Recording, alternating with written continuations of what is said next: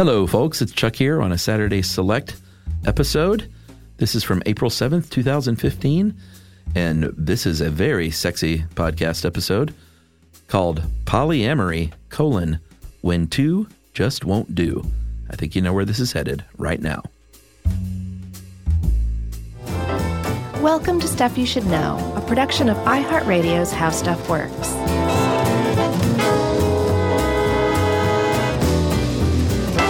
Hey, and welcome to the podcast. I'm Josh Clark. There's Charles W. Chuck Bryant. Jerry's over there. And this is Stuff You Should Know. That's right. Uh, how, All of our wives and girlfriends are in the next room. right. how are you doing, man? I'm good. I found this topic to be super interesting. And um, I should say up front that our, our jokiness that we always include in every podcast, almost, um, is not meant to be disrespectful to anyone who is in a polyamorous relationship. Yeah, and we're not here to like just kind of look at your relationship from the outside and poke at it and No. make fun of it or light of it. If you're enjoying yourself and everybody's on board and no one's being hurt, then we always say to each his own. That's right. But um, from the outside, uh, polyamory might seem like a very strange arrangement. Well, I think to most people it seems like swinging. That's right, but it's not. No, It is not a lot of things. It's not cheating. right, It's not swinging. right. It's not um it's not polygamy. It's not. Uh, what was the other one? Well, it's not a lot of things. Um, It's not dentistry. right. uh, well, the, the the point is, is it, it, we should. Stop. It's not promiscuousness. right. Yeah. So, so uh, what it is actually from, and I had no idea. I think my conception of polyamory was that it was basically kind of swinging, and it was based on it was. I, I got the the root couple thing. Yeah. but um, that the, it was mostly like a swinging kind of thing. But from research, like I realized I was pretty far off. Yeah. polyamory is a f- in a very odd way a form of monogamy, but that it includes more than two people in this monogamous relationship. Well, not necessarily monogamous either though, So because there can be arrangements where you're allowed to go out and do what you want on the weekends with uh, people. So I ran across something that that's technically considered monogamish, as Dan Savage coined it. That sounds like a very new word. It is new. Yeah. I mean, Dan Savage coined it. Yeah. But Which means that I'm probably not going to put too much credence in it. but in the from what I understand, and this I got this from um, a, a polyamory site called um, More than two. More Than Two. Great site. Franklin Veaux is how I'm pr- pronouncing his last name. Veaux. Yeah, and, and- and I'm not kidding when I say it's a great site. If you are interested in exploring polyamory, Yeah. it's super thorough and very, very helpful. Yeah. I would think. Yeah. uh, just by going through it. And the impression that I got from him, from his FAQ at least, was that it is a, it, like the people in a polyamorous relationship are committed to one another. Yeah, true. and that like they're rather in in the same way that two people a couple come together to form a monogamous relationship Yeah, if you if you take that bubble and add another person or two other people or something like that but there's still that bubble of monogamy of commitment of affection um, yeah, sure. that that is more close to the the de- the definition of polyamory. Now, in real life, I'm sure it's different, um, and that there are different aspects to it or whatever. But Yeah. supposedly, that's what I gathered. but I think uh, polyamorous couples say, "Why would you even use a word like monogamy when it means Okay, mono?" Right. That's the it- so poly means more than one. committed is the word I should have Yeah, I think that's that's the trip. And so Dan Savage, come on, monogamish. Yeah. yeah. Um, I knew more about this um, just because there was a uh, show. I don't know if it was HBO. It was probably Cinemax that um, followed some polyamorous relationships, and so I knew that it was not just hey, it's swinging or hey, I just want an open relationship. It's you know I'm in a triad. I've got uh, a man and there's a woman and there's another woman, or in another case it was two couples. They all lived together. They were all in a committed relationship with one another. Right. I mean, we'll talk about there is no standard for a polyamorous relationship. It can really be anything you want that works for you. Yeah. Sometimes it's bisexual, sometimes it's not. Sometimes um, the the two uh, it's really I mean, we could go over a million scenarios. you really could. I was starting to break them all down, but it's like you, you really is whatever you can work out Yeah. between yourselves is polyamory. But the the point is is um, to maybe put it on less fine of a point, but to get a little closer potentially to a correct definition. Polyamory is not monogamy because there's more than two people. Right. And it's not cheating because all of the people involved are on the on the same page Yeah, they signed waiver. about what they're doing. Yeah. What what they're doing, what their partners are doing, what everybody's doing, everyone's aware and consenting. That's right. So it's between those two things. So this is the opposite of the ESP podcast, where apparently we never even said what ESP stood for. Yeah. a couple people like were like, "Hey, didn't catch what ESP stands for. Can you tell us?" And I'm like, "What? Go listen again." Yeah. And then enough people said it that I was like, "Oh, uh, Extrasensory perception, by the way. And then we have just now defined polyamory for the last 10 minutes. So I think we're covered. I think we finally landed on it though." Uh, yeah, it's a very fascinating uh, thing. And um, here's how it works. Well, um, I think the the let's talk about why people are polyamorous. right. So people who are polyamorous probably tend to think that monogamy is not for them, and if you're speaking from a um, like a evolutionary perspective, Yeah. monogamy is kind of a puzzlement. Yeah, should we talk about that? Yeah, so monogamy, looking through the lens of natural selection, doesn't make sense evolutionarily because it lowers a male's ability to, um, it lowers his number of opportunities to carry on his genetic line. And they're for the species. Right, exactly. Yeah, and uh, it was long thought by some that um, it was uh, monogamy came about so males could assist in the raising of the young. Um, but there are some new theories now that um, make that seem a little less likely, or actually a lot less likely. Um, and ironically, well, not ironically, but coincidentally, they were both published. they were both published around the same time. These two um, new uh, theories. Right. They, Uh, they came out in- at the in enough time to really kind of compete with one another. Yeah, because you know when you look around the the animal kingdom, um, among non-avian, there are more birds that are uh, and supposedly cockroaches that are monogamous. Yeah. But if you if you rule out the birds and the cockroaches, Well, specifically mammals too. yeah, about five percent of the four thousand mammal species, give or take, um, only about five percent are monogamous or mate for life. Right. And so, I, again, if you are strictly looking at it from the selfish gene theory, like the whole point would be to run around and copulate with as many females as you possibly can so that you can have more and more chances of spreading your genetic line. Yeah. And then, like you said, hence carry on the species. So to not do that, to just couple with one other person and and have maybe a few kids rather than 30 Yeah. with a bunch of different um, males and females, right? Mm-hmm.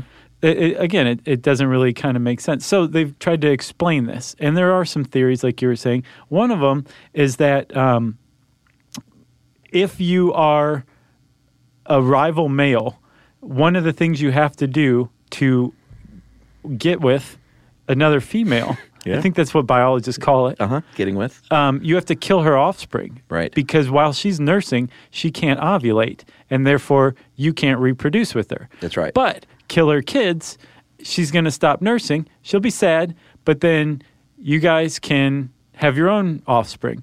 If you are a male that's staying behind after you reproduce with a, a female, Mm-hmm. then you have the chance to defend your offspring from being killed by a rival male. That's Boom. right.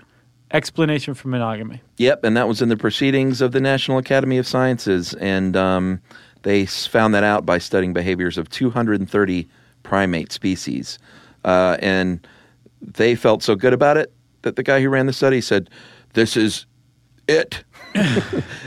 we now finally know for sure." But that's not necessarily true Right. because there's another really great theory where uh, they actually published in the journal Science and studied 2,500 mammals, which is way more than the other study. Uh, Dieter Lucas and Tim uh, Clutton-Brock of Cambridge University, and they said uh, it's really about low density in females. It's that simple. Like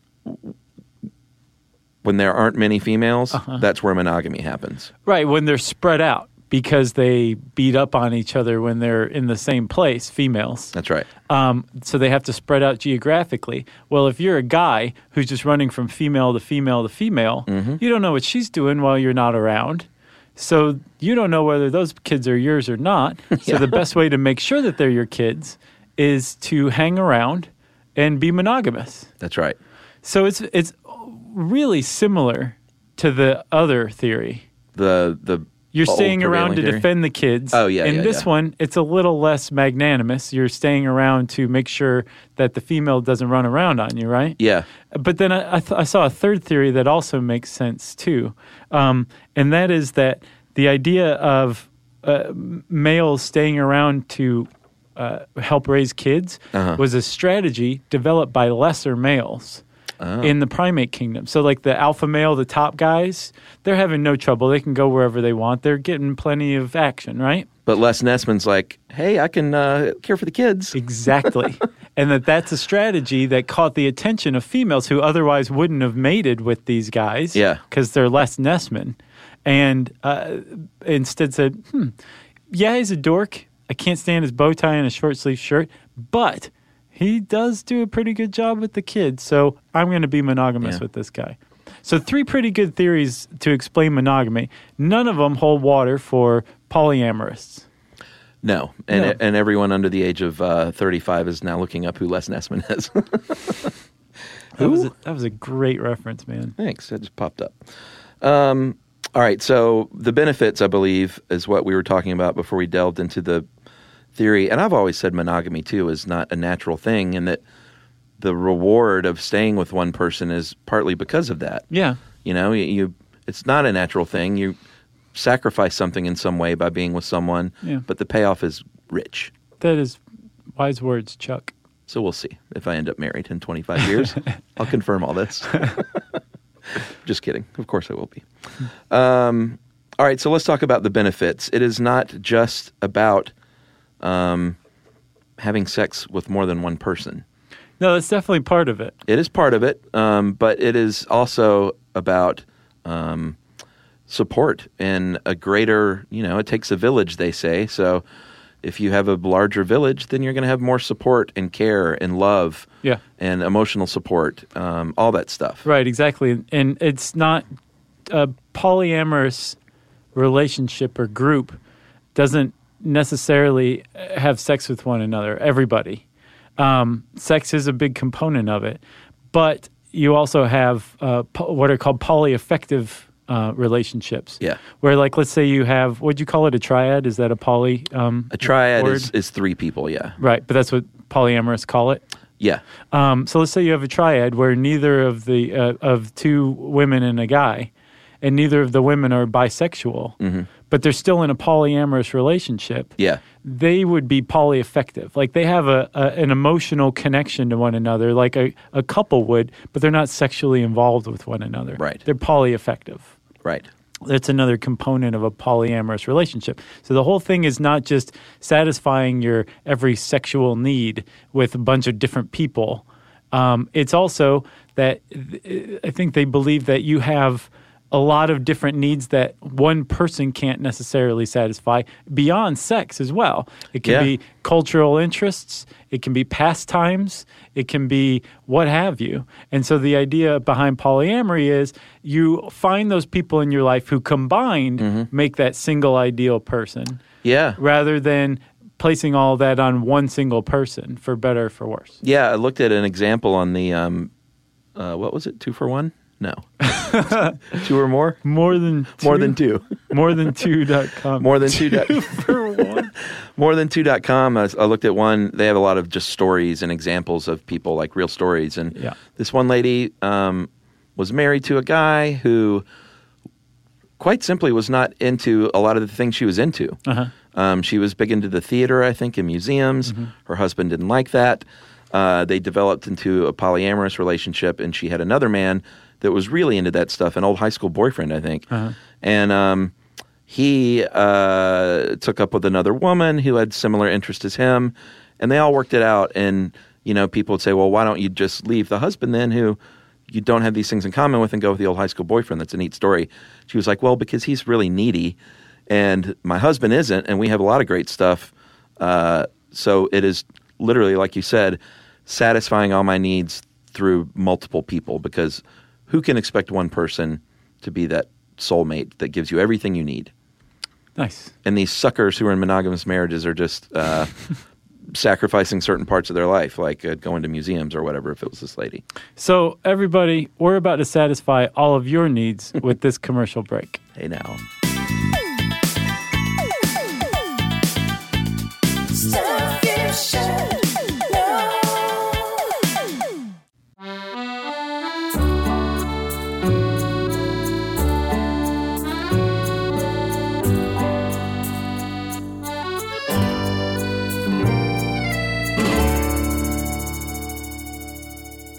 All right, and we're back. So, Chuck, um, we were talking about we, why people do polyamory, right? do polyamory. Yeah. Let's Are talk about how uh, polyamory actually works. yeah, I mean, uh, anyone in a marriage that's you know, things get more complicated as you get older. So I don't mean to talk down to people in their twenties, but relationships get a little more complicated as you get older and you get more responsibilities.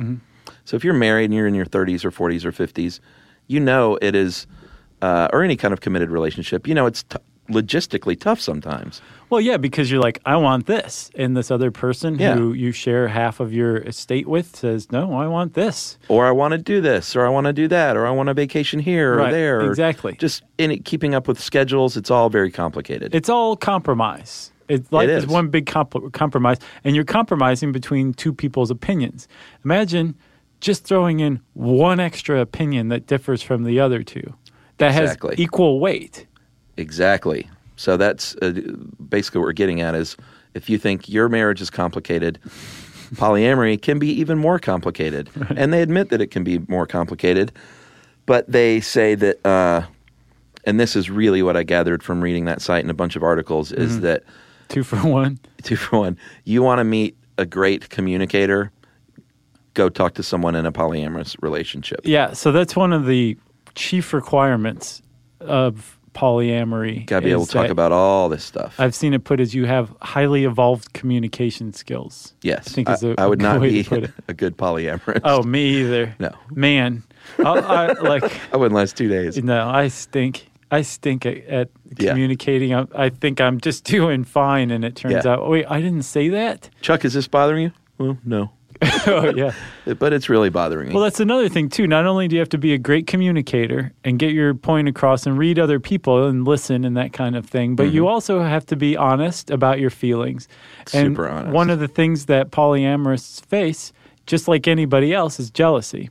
Yeah. We did a pretty good episode on jealousy a while back. yeah, jealous Everybody- much was the name of it. Yeah, yeah, with a question mark. Jealous much? Right.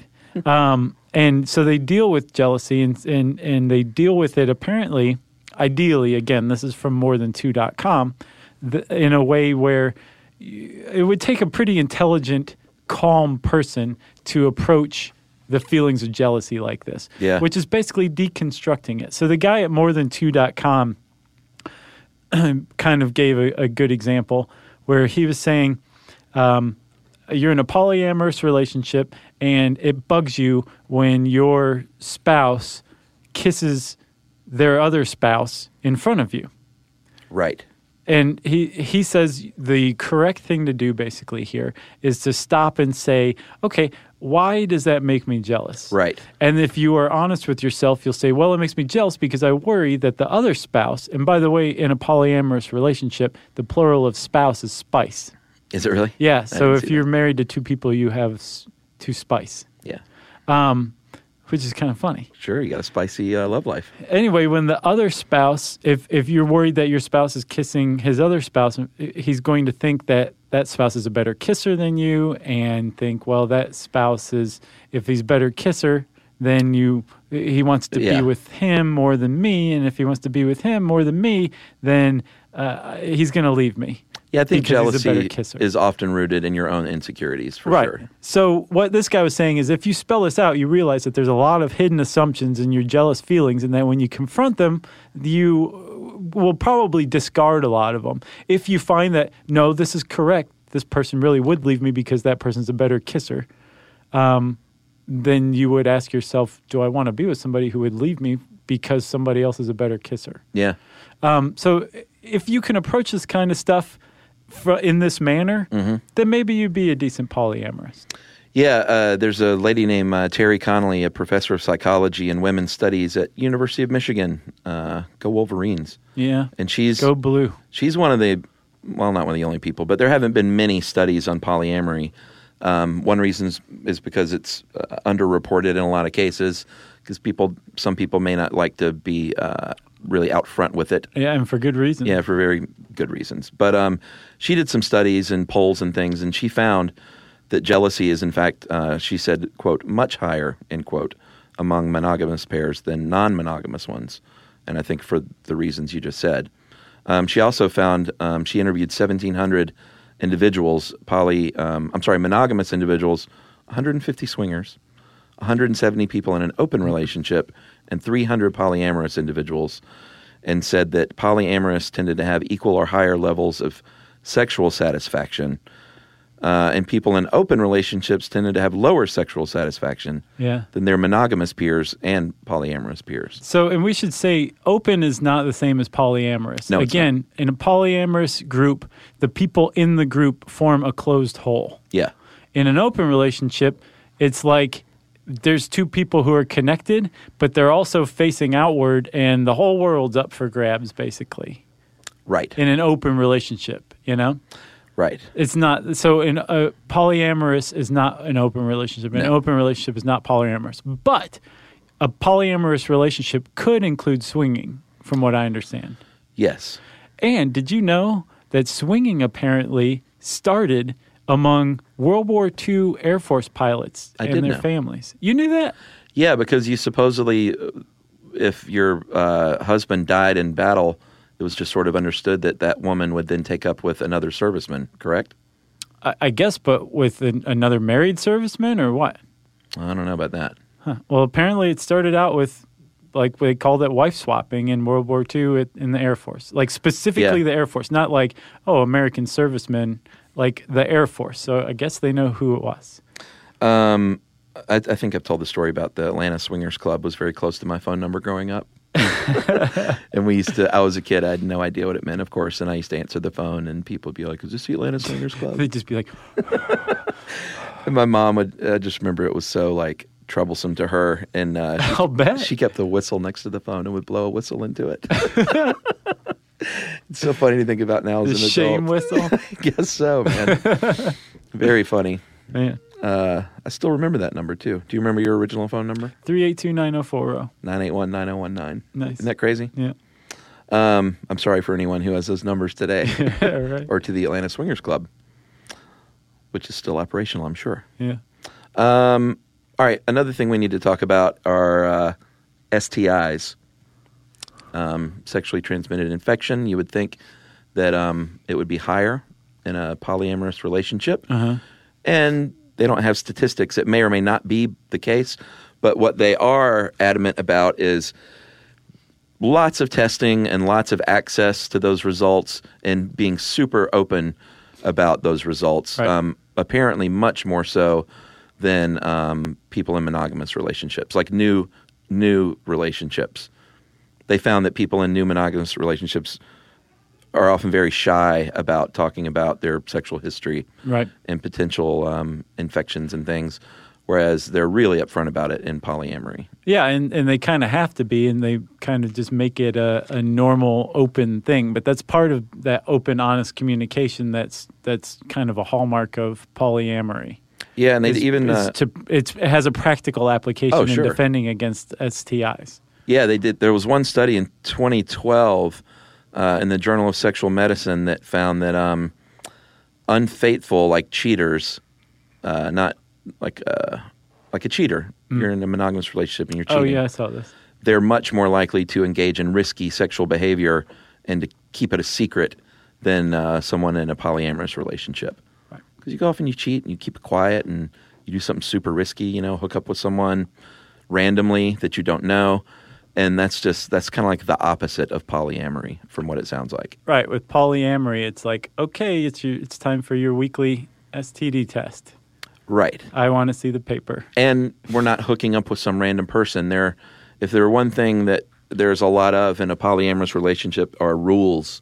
Yeah, if you haven't picked up on that yet. Yeah, you got to have the ground rules laid down. Um, how much time uh, are you going to spend with this person versus that person? Um, all the way down to rules in the bedroom. Um, it sounds a little gross, but fluid swapping well, is so, a big deal. So there's a thing. One of the ways they protect against um, STDs is, uh, well, let's talk about some of the arrangements, okay? All right. Because I think we need to, because these different rules that we're talking about here will apply differently to different types of Sure. relationships. So obviously, there's a triad. You can also have a quad. I can imagine that you could go up to six, eight, whatever. the point is, is um, when you have a group that are equal to one another, where everybody's equal to one another. Yeah. That's one. That's one form of the polyamorous relationship, right? Yep. There's another form that's hierarchical, Right. which is based on a core couple that are are married. primaries. Yeah, they would be the primary, and then say each of them has a, a significant other. yeah, like a boyfriend or girlfriend. Those would be the secondaries, Mm-hmm. and then maybe they have another person that they're they're close to. They see once in a while. Maybe they live out of town, something like that. That would be potentially a tertiary um, relationship, right? Yeah, like you break the twister game out and they show up. Right. So the the the the difference between the two is with the hierarchical uh, relationship or the hierarchical format. The the person that's your spouse, the the core group, the core couple people. Yeah. They're the ones who are going to get the most time, the most attention. They're going to have more power to say veto the others. Yeah, veto's a big deal. Yeah. Um, in a, a in the other relationship that forms like a triad or a quad or six people or something like that, where everybody is equally weighted, that's that that that you wouldn't have like a high. There's no hierarchical structure to that. Yeah, and it depends on how you want to structure things. They're both completely valid uh, as polyamorous relationships. Um, it's just you know up to you basically. And so you said the veto power is a big deal. Yeah, I think it's always to be honored. Right. So if if um, somebody is is is meeting somebody new and, and wants to date them, they Mm-hmm. basically have to go to the rest of the group that they're committed to in this committed Yeah. relationship with and say, "I got this person. I'd like to bring them into the group." I don't know this, but I can imagine that is a huge thing. Sure. Especially in a long established um, m- polyamorous relationship Yeah. group. You know, like bringing a new person in, I'll bet that would be really big deal. Yeah, can you imagine being that dude and showing up? Right. It's like the worst job interview of all time. Right. Especially if you don't know what's going on. oh yeah, Uh, plus, uh, in the hierarchical structure, then I can imagine the veto power probably just rests with the two core people, maybe slightly in the Yeah. secondary people, right. probably not at all in the tertiary people. Yeah, they're just there for twister. But with the um, the STI thing, um, if you are what's called uh, body fluid uh, monogamous, Yeah, which I was kind of joking about that. It sounds gross. It's really not at all. That's basically saying that we can have sex with each other without condoms. And I'm sorry, I'm saying you and me, I thought you were talking to somebody behind me. but um, maybe the secondary and I have to wear condoms, and we don't exchange those fluids so intimately Right. and freely. Or um, if you're in a group, Yeah, like everybody in the group might be body fluid monogamous, but Mm-hmm. the, if they are agreed that they can go outside of the group, they would not be. Or if it's Yeah. a hierarchical structure, yeah, that primary couple would just be body fluid monogamous, and everybody else would be right. you'd have to wear a condom or something. Yeah, or it may not even involve sex. Maybe your your secondaries are uh, you go on dates with, and you can um, you know go to first and second base, and that's where it ends. like it's really all about the the people in the relationship working out what works best for them. right. All right, so let's take a break here, and uh, talk more about uh, polyamory right after this. Stuff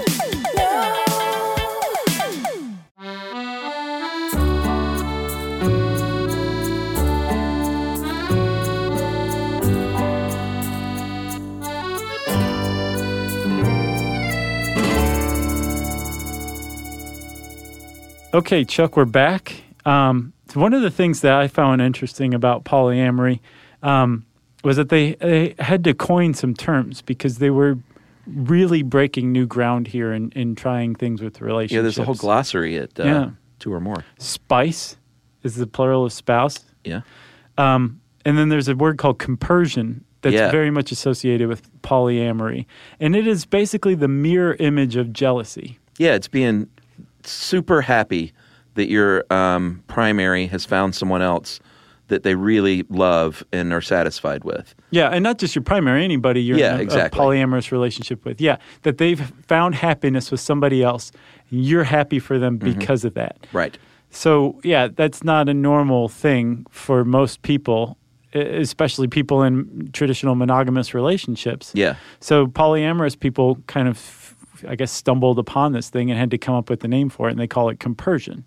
Yeah, and if you know, if you think to yourself as a monogamous person, well, what you know, this person goes off, your wife all of a sudden is sleeping with another man. What's to keep her from really falling in love with him to the extent that she no longer wants to be with you? Of course, that can happen, but that can happen in your regular marriage as well.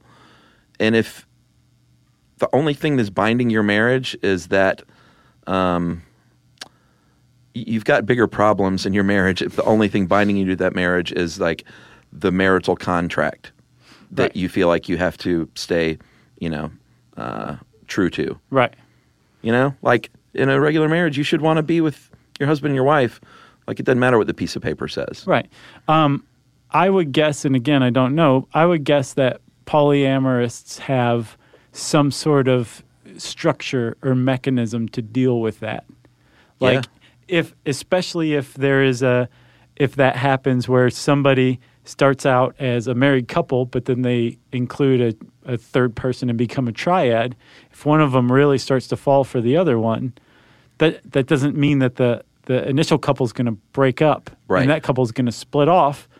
That's not polyamory. That's not how it works. So I wonder what kind of mechanism they have to deal with Like that. checks and balances, Yeah. maybe. Yeah. There's got to be something. Uh, they did do. There was one study uh, in the Electronic Journal of Human Sexuality in 2005 that said um, polyamorous couples who had been together more than 10 years listed love and connection as the most important factors in their longevity, and monogamous couples listed religion and family as the most important reasons. Yeah.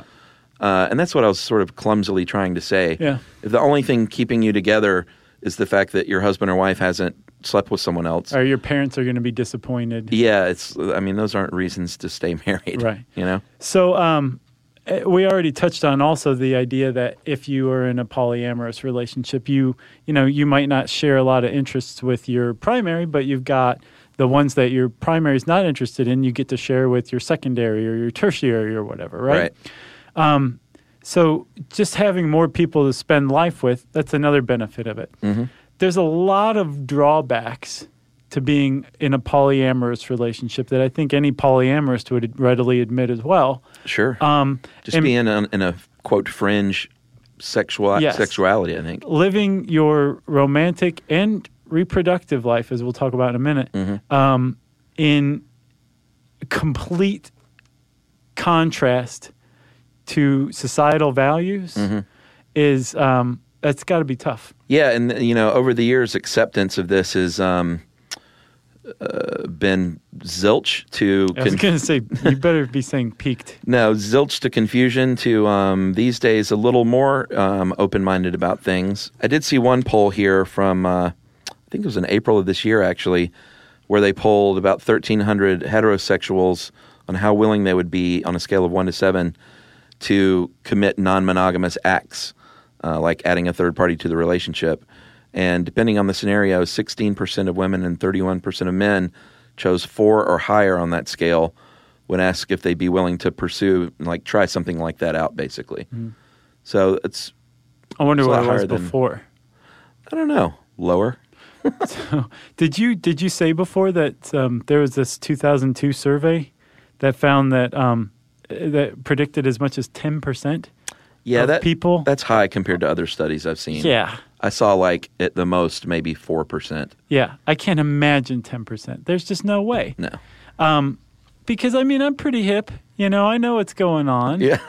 and I would just be blown away if it turned out that one in 10 people were in a polyamorous relationship and, and, and just managed to keep it secret that much. Yeah, I but agree. Secrecy is a big part of this. And that's not to say that shame is a part of a polyamorous relationship, but secrecy is just out of necessity a, um, a, a pretty big aspect of polyamorous relationships. Mainly because, like we said, it's in stark contrast to Mm-hmm. social values. And if you got a kid, you're at risk of having your kid taken away. Yeah. Plus, I mean, you'd spend half your life explaining this to everybody. Right. You know, um, there was the one case, and uh, and I couldn't find up any follow up about this young woman. But uh, April, what was her last name? Divilbiss. Yeah, she was on the MTV show in the late '90s and had a child and had two men in her life, a triad. Yeah. and everyone was happy. Uh, The kid was healthy and happy, and everything was great. And the grandmother sued for custody and won it Yeah. because wha- the court basically made a moral judgment. and Said this is a depraved lifestyle. Yeah.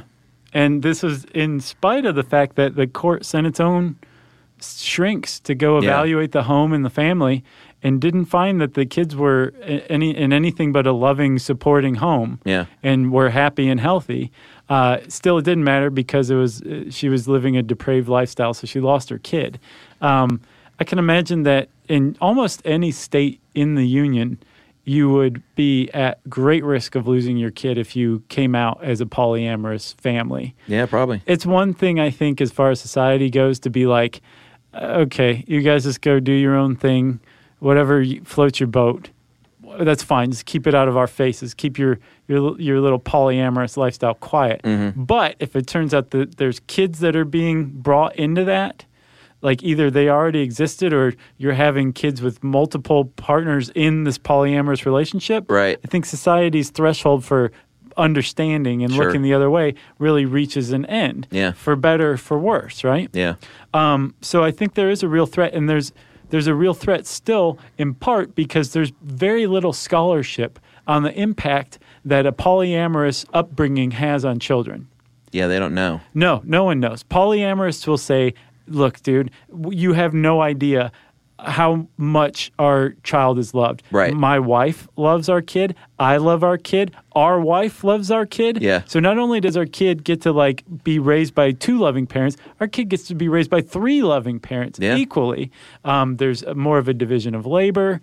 Uh, it's it's just the kid's great, and on the other side, you'll find blog posts by people who are authorities on the other side saying, Yeah. no, there's just no way because you're, you're at risk of a divorce, but it's a non traditional divorce, whereas under a normal divorce, we have a social structure to support kids who are going through that. Yeah. With this, it's like that doesn't make any sense, and the kid's going to be have all sorts of issues. And then if you don't tell your kid while you're raising them, when they get to college and figure out what was going on, they're not going to trust you any longer. Yeah. Like, but none of this, almost none of it, is based on studies. Right. It's all just uh, moral judgments on one way or the other. Yeah, I think it's pretty funny. That's I bet the same people that don't think a child should be raised by a single parent also probably think three or more. They're like just two, Yes. yeah. not one, not three or four or five. Yeah. Two is perfect. Yeah. Uh, so, who are polyamorous? Um, Elisabeth Sheff is a sociologist who's done a lot of interviewing, and she finds generally they are in their 30s, 40s, and 50s, uh, generally white and liberal and educated. Uh, many of them uh, highly educated, master's degrees to the tune of like 40% compared to 8%. 40% master's degrees? Yeah, that's what I saw Wow. compared to 8% in the general population. Gotcha. Uh, and she says, uh, rarely are they religious, but when they do, it's usually paganism or Unitarian Universalism. Uh, apparently, there's a lot of overlap with the BDSM and cosplay communities. Mm-hmm. And here's another term hunting the unicorn. Did you come across that? No, I didn't. I'm disappointed in myself. That is um, uh, she said that a lot of couples are introduced or interested in polyamory by start uh, looking for a woman, bisexual woman, to enter their relationship. So Mm. I want a triad. I want two women. The woman's like, I would like a woman as well. And so let's go out and find that. That's that's called uh, hunting the unicorn. Uh, what else? Uh, I got nothing else. I mean, I, I did look up a little bit of the history of this kind of thing, and it's there was. Uh, have you ever heard of the Oneida Commune? Yeah, I think we touched upon that Did in we? communism. Oh, really? I think so. Well, they were. Uh, it sounds like a cult, but um, it's super interesting because it was in the 1840s in upstate New York, in Oneida, New York, where you usually don't in the 1840s hear about things like um, free sex and polyamory. But that's exactly what was going on there. A lawyer named John Humphrey Noyes uh, basically started a, a, a free love commune in the 1840s in New York. And uh, by some accounts, it was a very um, feminist group because women were encouraged to only have sex when they wanted to, which at, you know in the 1840s that wasn't the norm. Um, but it was also, as it turned out, not so great in many ways because they like had sex with teenagers, and it, the more I read about it, at first it sounded like this commune, and then ten minutes later, I was like, no, this was a cult, Right, gotcha. and it had religious undertones. And the weirdest thing out of all is Oneida silverware that is still popular today. It was formed from that commune. Yeah. I, I remember hearing it as like some sort of cautionary tale or whatever. Yeah, and there was only like 300 of them, but apparently they, I, th- I think it was all about having lots of kids to um, keep that commune going uh, was the main reason. Yeah. But they did not encourage um, monogamy at all. They they shunned it. Yeah. If you were caught like really rooting down with one person, they were like, no, no, no, no, no, no, no, you can't do that. Go off and have sex with someone else Right. right now. Get your priorities in order. Basically, Get your head together. yeah. There, I'm sure there's a documentary on that clan. That'd be interesting. I'm sure. Uh, if you want to know more about polyamory and other alternative lifestyles, you can search those in the search bar at howstuffworks.com. And uh, since I said search bar, it's time for listener mail. Uh, here's more on tea. Uh, hey guys, listen to tea. I'm a massive tea connoisseur for the last seven years. I was really impressed. I expected to listen and pick out a bunch of little mistakes, but I was pleasantly surprised. Uh, however, you guys did leave out what? I can't wait to skewer them on this one. No, I don't think so. Uh, Aaron sounds like a nice dude. Um, you left out one major category of tea, though, uh, and it's spelled P U E R H. Uh, Puer is what I'm going to say. He said it's probably the most unique tea out of the six types.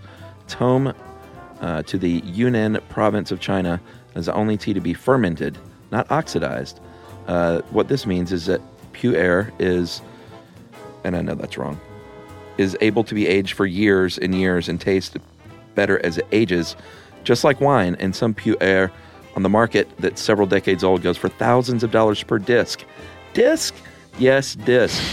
Traditionally, Puer is stone pressed into a disc form called a Bing Cha and is sold um, in that disc form. And it has a forest floor flavor and is brewed at about 205 to 210 degrees Fahrenheit. I got to try that stuff. Yeah, it sounds good. Um, he said I could go on and on, but that's the gist. Uh, great job overall, guys. I know it's tough to fit it all in one episode. Tea could easily be its own college class with all the cultural history behind it. Take care. And that is from uh, Aaron Kraus, who's developer at thesocietea.org. That is T H E S O C I E T E A dot Nice. org. Thanks a lot, Aaron, and your cohorts at the society. Sounds neat. Uh, it sounds like the Juanita cult. no. Yeah, I like it. Okay. Uh, if you want to get in touch with us, you can. Let's see. What can you do, Chuck? Tweet to us Yeah. At SYSK Podcast. You can join us on Facebook.com slash Stuff You Should Know. You can send us an email to stuffpodcast at howstuffworks.com. And as always, join us at our home on the web, stuffyoushouldknow.com. Stuff You Should Know is a production of iHeartRadio's How Stuff Works. For more podcasts from iHeartRadio, visit the iHeartRadio app, Apple Podcasts, or wherever you listen to your favorite shows.